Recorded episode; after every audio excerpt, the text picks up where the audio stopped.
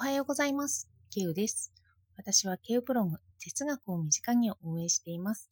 主にツイッターで活動しています。昨日、過去のラジオ記事を振り返っていました。今もそういう傾向はあるんですけど、昔の話は特に尻滅裂になっていることが多いかもしれないと思っていたんです。自分が思いついて活かしたいと思った部分と、なぜこの話を絡めてあるのかが自分で不思議に思う部分とがあったんですよね。昨日のまさに因果関係みたいなそんな感じの話です。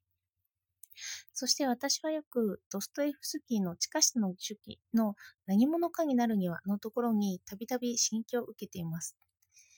また刺激を受けたので今日はそれについて話していきたいと思います。どうかお付き合いください。本の主人公は言うんですよ。僕は賢いから何者にもなれないんだって。賢いから何者にもなれない。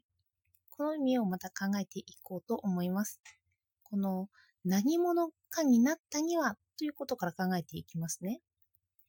ここで私は以前100メートル走のオリンピック選手になる例を考えたんです。すると、この100メートル走でトップを取る人は、ほぼ遺伝で決められているんですよね。この骨格、この足の形、この筋肉とか。さらにはトレーニング方法まで効率的なものが決められているんです。ここではもうシステム的に出来上がった世界があるんですよ。さらに、このことは何かが取り立たされることによって、まあ、起きてくるんですよね。こうやって研究されて明らかになるということが多いということなんです。最近、私はブログの知識を詰め込んでいるんですけど、ほぼこれがいいということが決まってきているんですよね。これも100メートル走と同じように、そうやって決まってくるものがあるということなんですよ。こうすればいくら稼げるブロガーになることができるだろうなんていう知識が蔓延している。まあ、それに対抗するかのように、Google が更新を繰り返しているわけなんですけどね。それでも切り替わるごとにまたシステムが出来上がっていって、それに沿ってやっていくと成果が出るようになってもきている。そうすれば、高所得ブロガーになれたりするんですよね。って言っても、その、先見者がたくさんいますから、という関係性についてはいろいろあるんですけど、そして何者かになる、しかもその道のトップ近くになるということは決められた道をたどるということが多くなるんですよね。だからもう名付けられてるんですよね。で、名付けられているからその道ができているということ。決められた道をたどって、ただそれに対して努力、格好付きな努力なんですけど、努力をしていく。この行為を、地下室の手記の主人公は賢くない行為だと思ってるんじゃないかなと私は思って考えました。わかりやすいのは、まあ100メートル走選手ですよね。でも実は何者かになるには曖昧な表現が含まれている場合があるんですよ。100メートル走選手とかだともう名付けることができるのでちょっと明確ではあるんですけど、例えば悪人になるということをちょっと考えてみますね。私たちは未だ悪とは何かを考えていますよね。私とは何かを考えるのと同様に、いろいろ議題になる悪かです。善悪の基準は分かってないですよね。では、その場合にその悪人になったということはどのようなことかといえば、まあ、まだ議論が続いてるんですけど、それでも、もう悪はこれと決めつけてしまう行為でもあるんですよね。あなたは悪人だということは。そして、哲学の概念では、この善悪とかを反転することができると言われています。善が悪になったり、悪が善になったりします。こうした時に、賢い場合の方が、この対立の判定が、あの、反対、反対、善が悪になったりすることができるということが多いから、ここも賢くない人は何者かになれる、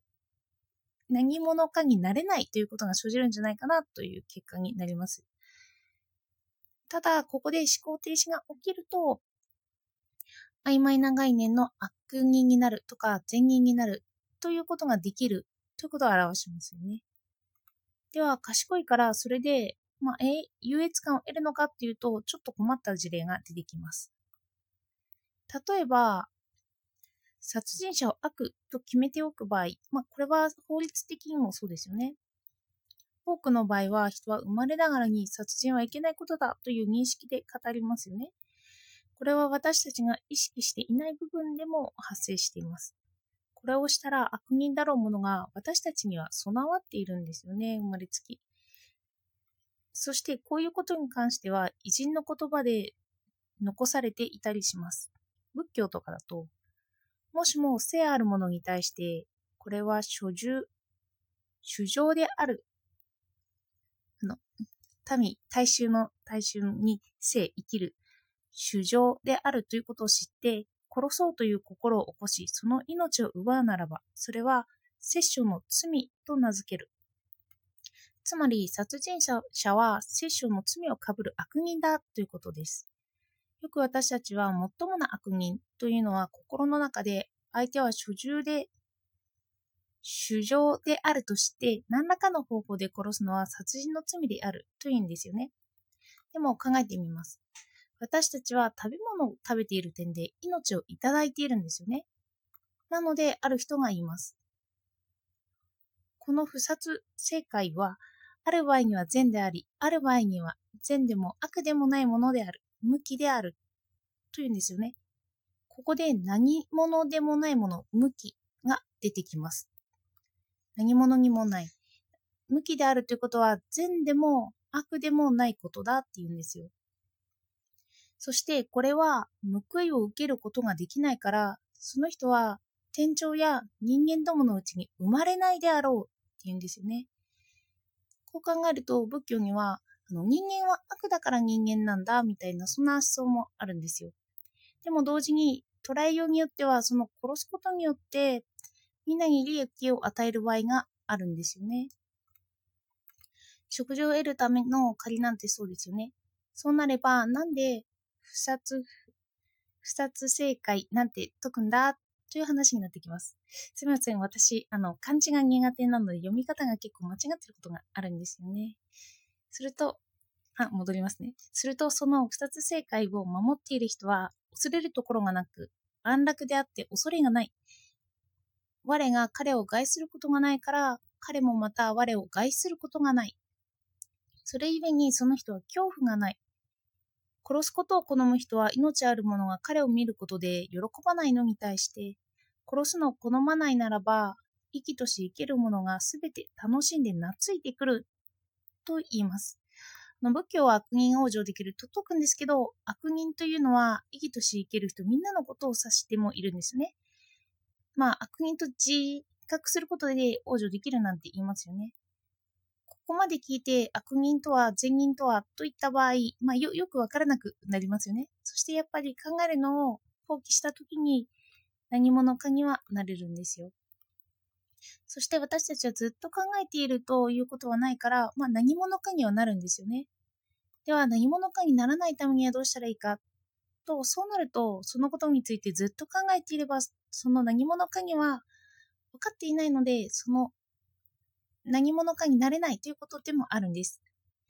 でも、まあ、そのことを賢いと言った場合に、またちょっと違った意味も出てくるんですよね。精神異常で狂っていたり白磁であったりすると、あの、何者でもないみたいな。あの、法律でもそういうのが取り立たされていますよね。そしたら、そのずっと答えを探し求めないのは逆にそういうふうな名付け方を他からされてしまうかもしれないということです。ドストエフスキーは他の作品で白痴や精神異常を扱ったりしています。もしかすると、地下室の手記の主人公も精神異常になっているかもしれないと解説では語られていました。この場合、自分では自分を名付けていないので賢いかもしれないんですけど、かえって旗から見た場合に彼は精神異常者と名付けられているかもしれない